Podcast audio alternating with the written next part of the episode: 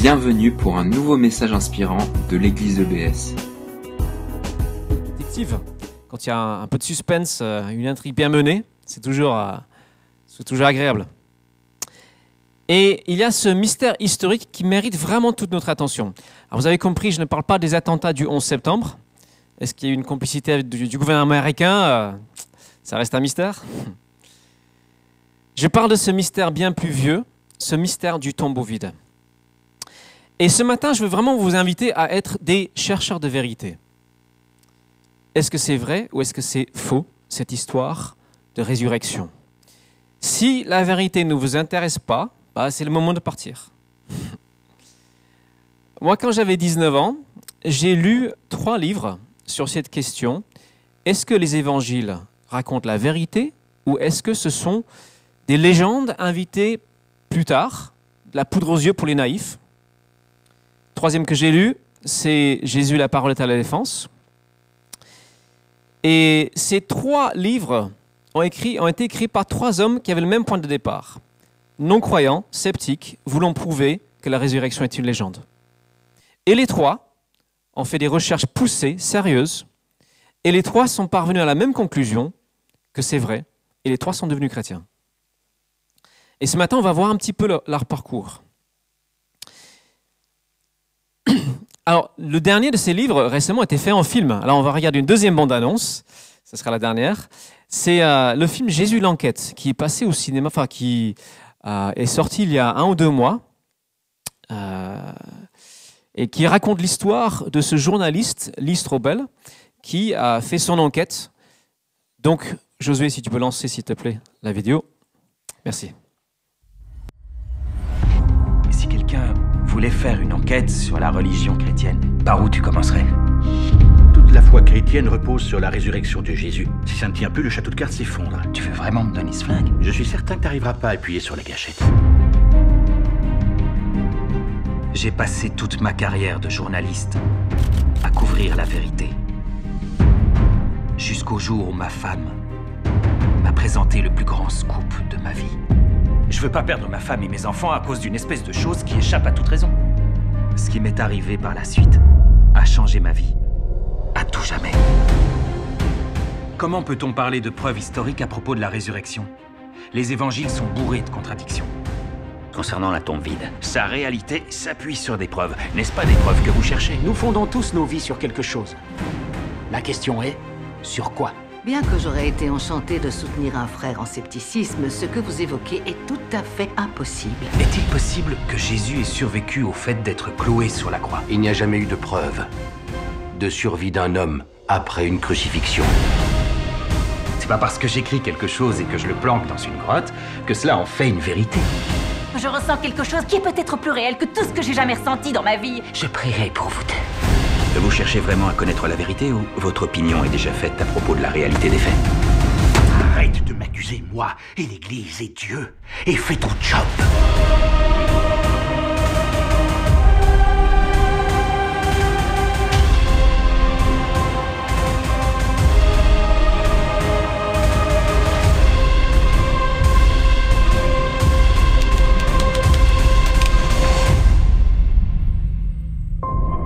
Personne n'a jamais prouvé que le Saint-Suaire est le véritable linceul funéraire du Christ. Mais chaque fois que quelqu'un le regarde dans les yeux pour la première fois, le Galiléen tend soudainement une réalité humaine. Alors j'ai le livre ici, si quelqu'un après veut l'emprunter, je vous le prête, il est très très intéressant. On va commencer notre propre enquête. Et la première question à se poser, c'est est-ce qu'il a réellement existé ce Jésus? Il y a quelques années, dans mon pays natal, l'Angleterre, il y a eu une émission euh, qui était d'un d'un point de vue plutôt sceptique sur Jésus. Mais les producteurs n'ont trouvé aucun historien prêt à dire que Jésus n'a jamais existé. Il y a tout simplement trop d'indices de preuves historiques. Et on ne parle pas que des évangiles. Il est mentionné directement ou indirectement par plusieurs auteurs de l'Antiquité. On a Flavius Joseph, Pline le Jeune, Tacite, Suétone. On a les lettres de Paul, qui sont euh, reconnues par tous comme étant du premier siècle. Donc, tous les historiens sérieux sont d'accord pour dire que oui, il existait. Et ce qui est surprenant, c'est qu'il y a aussi un accord très large parmi les historiens et les théologiens de, de, de toute tendance, hein, sceptiques ou croyants, pour dire que oui, ce matin de Pâques, vers l'an 30 de notre ère, ce tombeau était bel et bien vide. Ils sont d'accord, même les sceptiques. C'est étonnant. Mais, bien sûr, ils ne sont pas d'accord sur les raisons. Et c'est là où va démarrer vraiment notre enquête. Qu'est-ce qui s'est passé? Il y a des théories des, plus farfelues, mais si on résume les quatre les plus euh, cohérentes, euh, elles sont d'ordre de quatre. Les hypothèses qui sont couramment euh, mises en avant, premièrement, ce qui était dit à l'époque, les disciples ont volé le corps. Deuxièmement, les autorités ont déplacé ce corps. Troisièmement, Jésus n'était pas réellement mort, comme on l'a vu dans le clip. Quatrièmement, on dit que c'est une hallucination collective, où il y a cette hypothèse, hypothèse qui paraît, de premier abord, farfelue, c'est que Dieu a ressuscité son Fils. Alors, chacune de ces hypothèses doit prendre en compte et expliquer deux faits qui sont aussi reconnus de tous. Le premier, c'est que ces disciples de Jésus ne s'attendaient pas vraiment à une résurrection. Ils leur revenaient parler, mais ils ne saisissaient pas, ils ne comprenaient pas trop. Ils étaient dans un état psychologique vraiment d'abattement, de découragement le plus total. Ils étaient peu nombreux, ils avaient, ils avaient la crainte qu'il leur arrive la même chose, au moins la persécution. Donc ils n'étaient pas en état de faire grand-chose. Et ce qui est encore plus difficile à expliquer, c'est d'où vient cette croissance exponentielle de l'Église dans les premiers temps, dans un contexte vraiment hostile. Et c'est très difficile à expliquer. Ce fondateur charismatique a laissé derrière lui un petit groupe de paysans non instruits, ses disciples, qui sont sous le choc, qui sont déçus. Et il n'y a personne qui aurait parié sur eux pour aller tout d'un coup dans la ville même où Jésus est crucifié, proclamer qu'il est vivant. Et encore moins à ce qu'ils persévèrent face à la torture et à la mort, et encore moins à ce que leur message fasse une masse de conversion.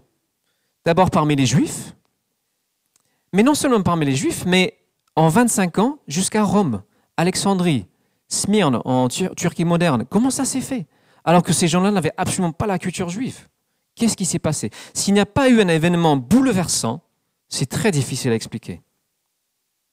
Donc on va regarder ces théories un peu plus dans le détail, pas dans l'ordre que j'ai mis au, début. La première, l'idée que Jésus n'est pas vraiment mort. Alors il y a des sérieuses difficultés à cette théorie. D'abord, Jésus, on lit qu'il est fouetté. Qu'est-ce que c'est ce, cette flagellation romaine? C'est avec des lanières cloutées et lestées quand on lit les descriptions, ça arrache la peau et les muscles jusqu'à l'eau. Et très souvent, ça tuait déjà les gens. Jésus a perdu énormément de sang avant la crucifixion, ce qui explique pourquoi il n'arrive pas à porter euh, la barre transversale. Et, et, déjà, donc, ça aurait pu le tuer. Et vous voyez les portraits de Jésus euh, sur le chemin de, de Calvaire, et il est tout propre. C'était pas du tout ça. Alors, le film La Passion du Christ est un peu plus proche de la réalité. Hein. Même là, c'est en dessous de la réalité. Et c'est vrai que ces Romains étaient quand même assez efficaces, très efficaces dans leurs outils de torture et de mise à mort. C'était pas détendre. Ils n'auraient pas laissé un crucifié en vie. Et cette histoire du soldat qui vérifie, qui perce le côté de Jésus avec une lance, c'est très intéressant parce que aujourd'hui on sait qu'à la, à la mort, il y a une séparation dans le sang du liquide péricardique et les éléments euh, qui donnent la couleur rouge. Et quand Jean décrit qu'il y a de l'eau et du sang qui est sorti, c'est un médecin légiste dirait bah oui, il est vraiment mort parce que ça se passe après la mort.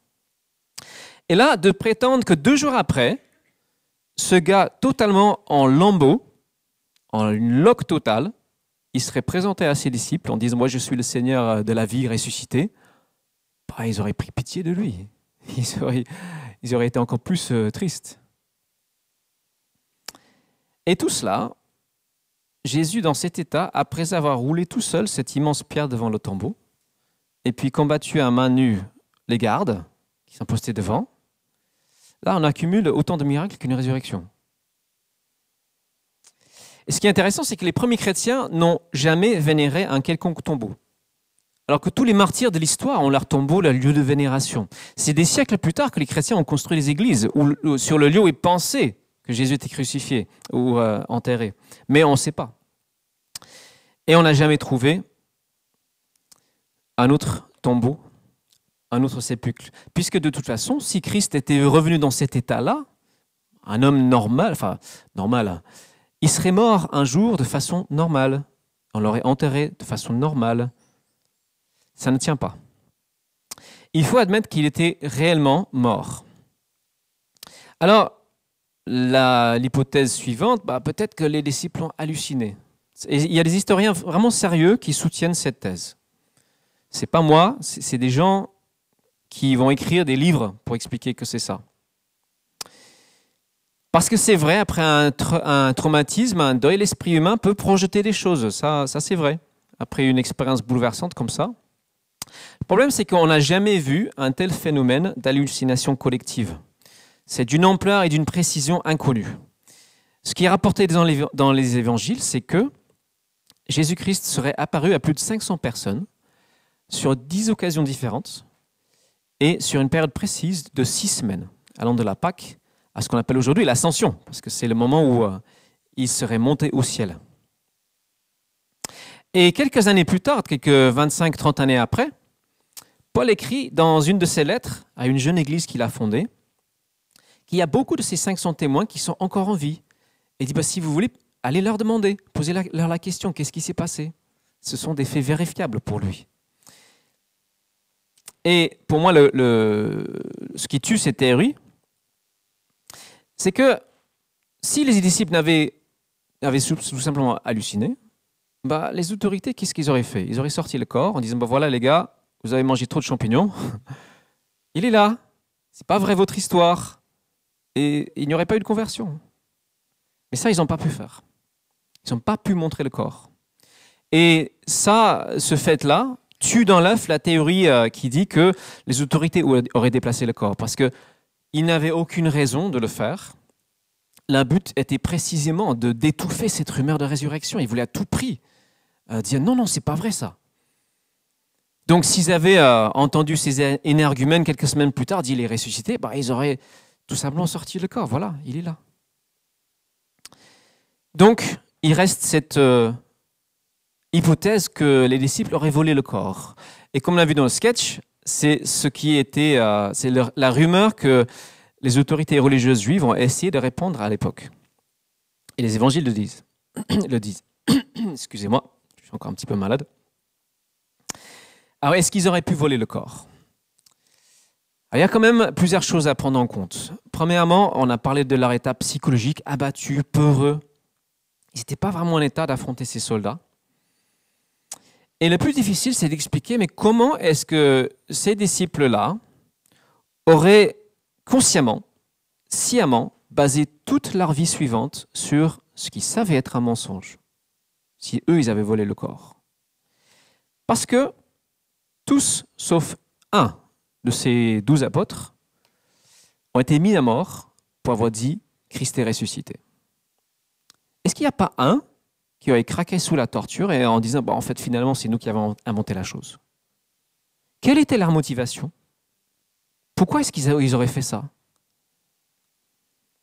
Difficile à expliquer. D'autant plus que leur première prédication se basait sur la résurrection de Jésus-Christ. Et ces premiers chrétiens, comme euh, l'apôtre Paul, on peut dire quelques 25-30 ans après, si Christ n'est pas ressuscité, notre foi est en vain on a vu c'est dans le, clip euh, tout à l'heure, c'est la pierre angulaire de la foi chrétienne. Si la pierre angulaire est un mensonge, alors que le fondateur de cette foi est un homme de vérité, il y a une énorme contradiction. Et ça ne peut pas tenir longtemps, une si grosse contradiction. Donc, voilà pour les quatre théories. Avant de passer à l'idée de la résurrection, vous allez quand même entendre beaucoup de personnes dire oui, mais bon, tous ces documents ont été falsifiés plus tard. C'est une légende qui a été créée tardivement. En fait, les gens qui disent ça, soit ils n'ont pas étudié la question, soit ils sont de très mauvaise foi. Je vous explique pourquoi. Est-ce que c'est un mythe? Non. Les récits de la résurrection datent de la toute première génération des croyants, ça on le sait. On a, vu euh, vite fait dans, ce film, dans cet extrait, un fragment d'évangile de Jean qui date d'environ l'an 120, c'est-à-dire à peu près 30 ans après la rédaction de l'évangile.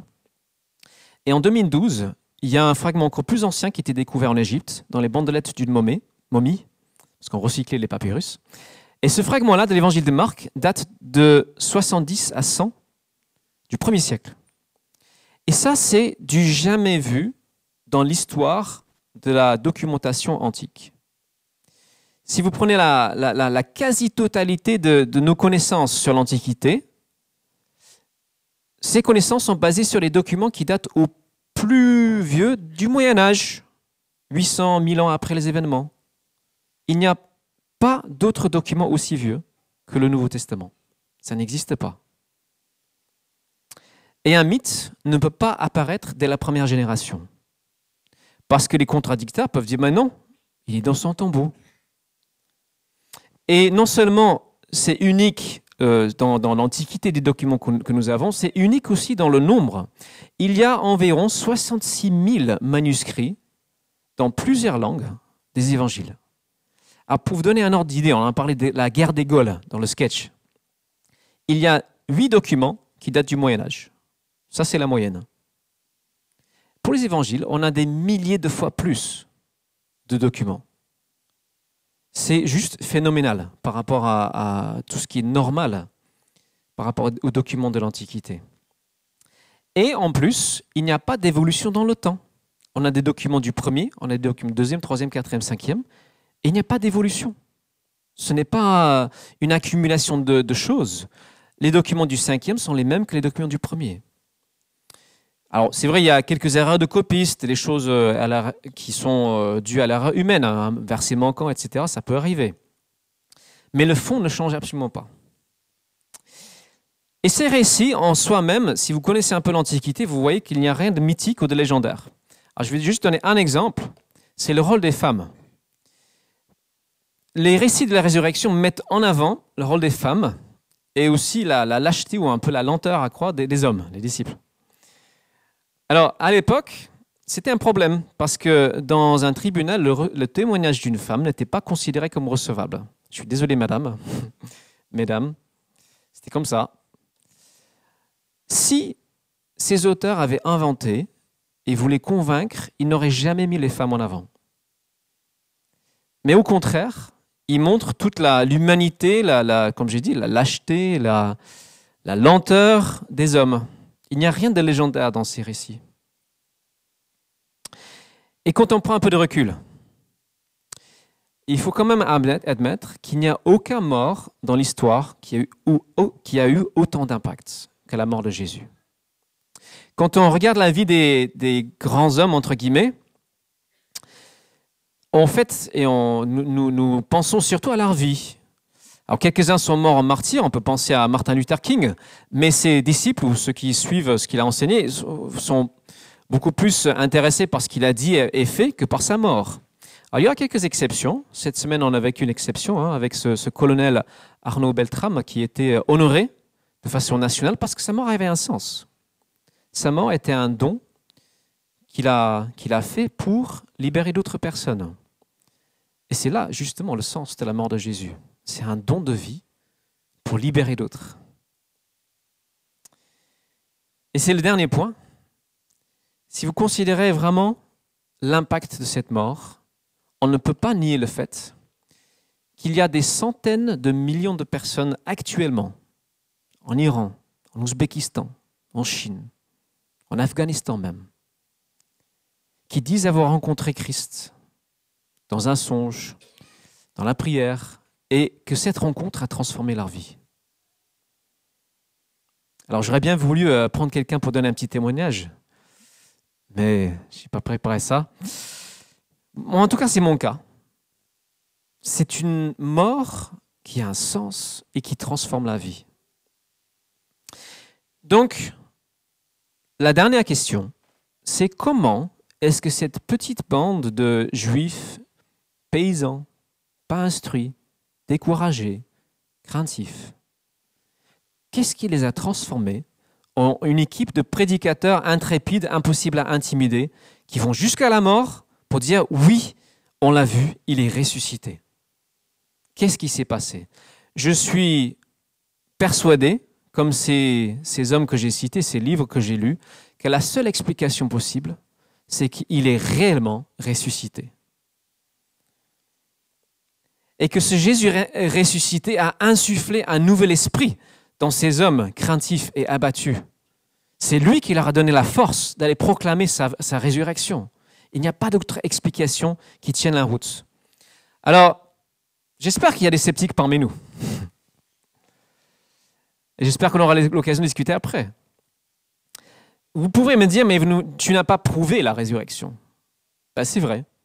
On ne peut pas prouver un événement, historique. Je ne peux pas prouver que Cléopâtre avait un joli nez. Il n'y a pas de photo. Il n'y a pas de photo de la résurrection de Jésus. Mais il y a des indices.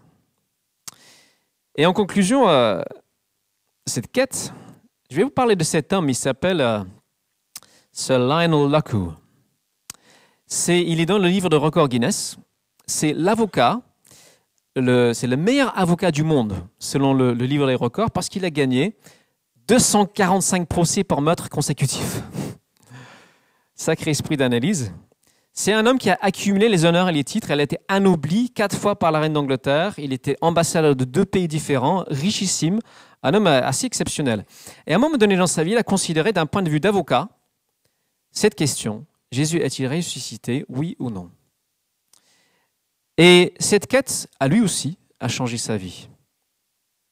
Sa conclusion, je dis sans équivoque que les preuves en faveur de la résurrection de Christ sont tellement accablantes qu'il n'y a plus la place pour le doute. Et lui, suite à cette enquête qu'il a menée, ces questions intellectuelles, il est venu à la fois en Jésus-Christ. Il a donné sa vie à Christ et lui aussi a connu cette transformation intérieure que seul quelqu'un qui, met sa foi en Christ peut connaître. Je suis absolument convaincu que la foi chrétienne repose sur un fait historique solidement étayé. Et comme j'ai dit, bah, je vous invite à lire ce livre si vous avez des doutes sur cette question. Alors j'ai prêté l'autre. Si quelqu'un dans la salle, si j'ai prêté à quelqu'un bien plus qu'un charpentier, je veux bien euh, que vous me le rendiez. Parce que je prête des livres et après, je ne sais plus à qui je les prêté. Voilà. Alors, je vais terminer sur quand même quelque chose de, d'un peu moins cérébral. Le centurion de notre sketch, il a dit qu'une nouvelle ère a commencé. Et il avait raison. Parce que Jésus a vraiment vaincu la mort. C'est pas juste un revient, il revient pas juste comme ça, quelque temps et il meurt de nouveau. Il revient à une nouvelle vie une vie différente, une vie éternelle. Et c'est cette vie-là qui veut te communiquer, qui que tu sois. Quelles que soient tes croyances, tes circonstances, c'est la vie qui veut te communiquer. S'il est réellement ressuscité, il faut prendre en compte les paroles de cet homme. Il a dit dans Jean chapitre 11, Je suis la résurrection et la vie. À celui qui veut, Jésus communique sa vie, cette vie qui vient d'en haut, cette vie qui entre dans le cœur, et si on permet à Dieu d'opérer, qui opère des transformations de l'intérieur et qui mène jusqu'à la vie éternelle. Alors je vous invite à entrer dans ce paradoxe de Dieu, c'est-à-dire de la mort jaillit la vie. Et, excusez-moi, Jésus est, suspendu à une croix de bois. Et symboliquement, ça représente un arbre. Si vous connaissez le, récit du Jardin d'Éden, les débuts, il y avait deux arbres dans le jardin. Un arbre de la vie et un arbre avec un fruit défendu qui menait à la mort. L'arbre de la connaissance du bien et du mal. Et nous avons tous mangé, symboliquement, de cet arbre qui mène à la mort. Ce fruit défendu de d'indépendance de Dieu, d'ignorer Dieu, de rejeter la vérité, de ne pas aimer notre prochain. Nous avons tous pris de ces fruits-là. Et Jésus est comme cloué sur cet arbre de, mort, cet arbre défendu. Et en le connaissant, Jésus devient arbre de vie, source de vie éternelle. Si vous êtes déjà croyant, vous pouvez fêter cette vie. Aujourd'hui, c'est la fête de la vie, la fête de la résurrection. Si tu ne connais pas encore, j'espère que tu es au moins un peu jaloux de ceux qui connaissent cette vie-là, cette transformation intérieure. Et j'espère que vous avez aussi envie de recevoir une espérance nouvelle, quelque chose que personne ne pourra vous enlever. La différence entre Jésus et les autres fondateurs de religion, bah, c'est ça. On a Confucius, Gandhi, Bouddha, etc. et Jésus-Christ. Comme dit Job, je sais que mon rédempteur vit. Donc, si vous êtes euh, disciple de Jésus, si vous avez reçu cette vie, cette nouvelle vie, aujourd'hui est l'occasion juste de dire merci. Vraiment, merci pour la vie que tu m'as donnée. Il n'y a pas de cadeau plus grand. Tu as donné ta vie pour moi en échange, puisque moi aussi j'ai mangé de ce fruit défendu. Et tu deviens pour moi arbre de vie. L'autre question euh, qu'on peut se poser euh, si on est croyant, c'est à qui est-ce que je peux raconter ça? Avec qui partager? Cette vie que Dieu m'a donnée est à partager. Et si vous faites partie de ceux qui ne savent pas encore, voilà la question. Est-ce que vous voulez recevoir la vie? Alors je vais inviter l'équipe de louange à, revenir. Et dans un instant, on va, on va prendre ensemble ce qu'on appelle la scène. Alors c'est le souvenir du dernier repas que Jésus a pris avec ses disciples avant la croix il a voulu euh, communier avec eux, manger avec eux. Et aujourd'hui, Jésus vivant nous invite tous à cette communion, à manger avec lui, à symboliquement le manger, le prendre en nous. Et les symboles de prendre Christ en nous, c'est le pain et le vin. Le vin, c'est pas un hasard que Jésus a choisi le vin pour représenter cette euh, alliance euh, qu'il scelle avec nous. Le vin représente sa mort. Par la couleur de ce liquide rouge, ça représente son sang. Et euh, ce sang, c'est un peu comme, je ne sais pas si vous avez déjà vu des gens faire un, pacte d'amitié scellé dans le sang. On se coupe la main, on met les mains ensemble et on scelle un pacte d'amitié. Alors Jésus, c'est la même chose, sauf que c'est plus fort qu'un pacte d'amitié et il n'y a que lui qui a versé son sang. Nous, on a juste à mettre notre main comme ça sur la main de Jésus, dit oui, je veux recevoir, oui, je veux être ami avec Dieu. C'est une alliance, un pacte qui est valable pour l'éternité. C'est une alliance qui engage à marcher à sa suite.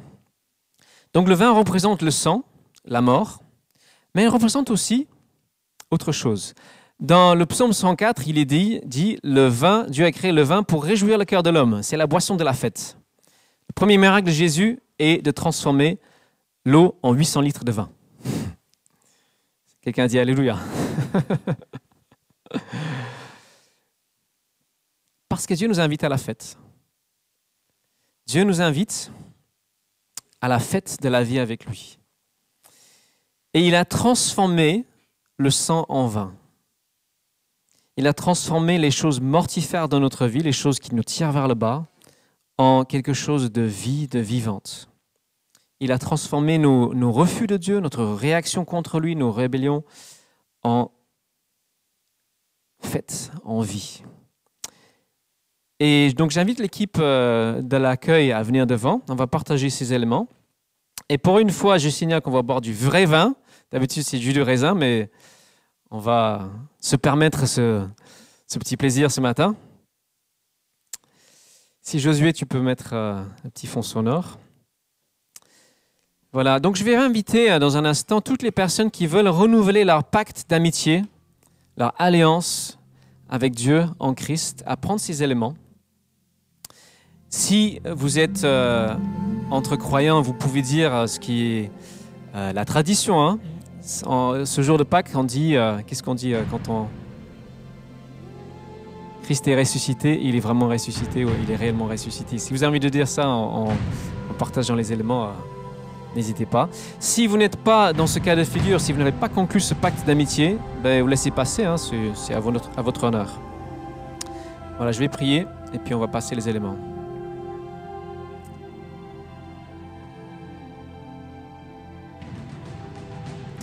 Seigneur, ce matin, je veux vraiment te dire merci parce que tu as fait ce don de vie qui a une portée tellement plus immense que ce, colonel qui te suivait, hein, qui, qui a donné sa vie cette semaine. C'est une portée universelle puisque tu es divin, puisque tu as donné cette vie divine pour toutes les personnes qui veulent bien le croire et le recevoir. Seigneur, je te remercie. Et je prie que tu renouvelles en nous, Seigneur, qui, te connaissons ce matin, notre pacte d'amitié avec toi, notre alliance. Renouvelle notre amour et renouvelle, Seigneur, notre, notre zèle pour toi, notre amour pour toi, notre ferveur pour toi, notre amour pour les autres, qu'on puisse vraiment euh, être tes disciples. Et je prie, Seigneur, pour ceux qui sont en chemin, que tu ouvres leurs yeux, Seigneur, pour voir cette merveilleuse vérité de la résurrection. En ton nom, je prie. Amen. Merci d'avoir écouté notre podcast. Pour plus d'informations sur l'église EBS, rendez-vous sur le site internet www.église-ebs.com.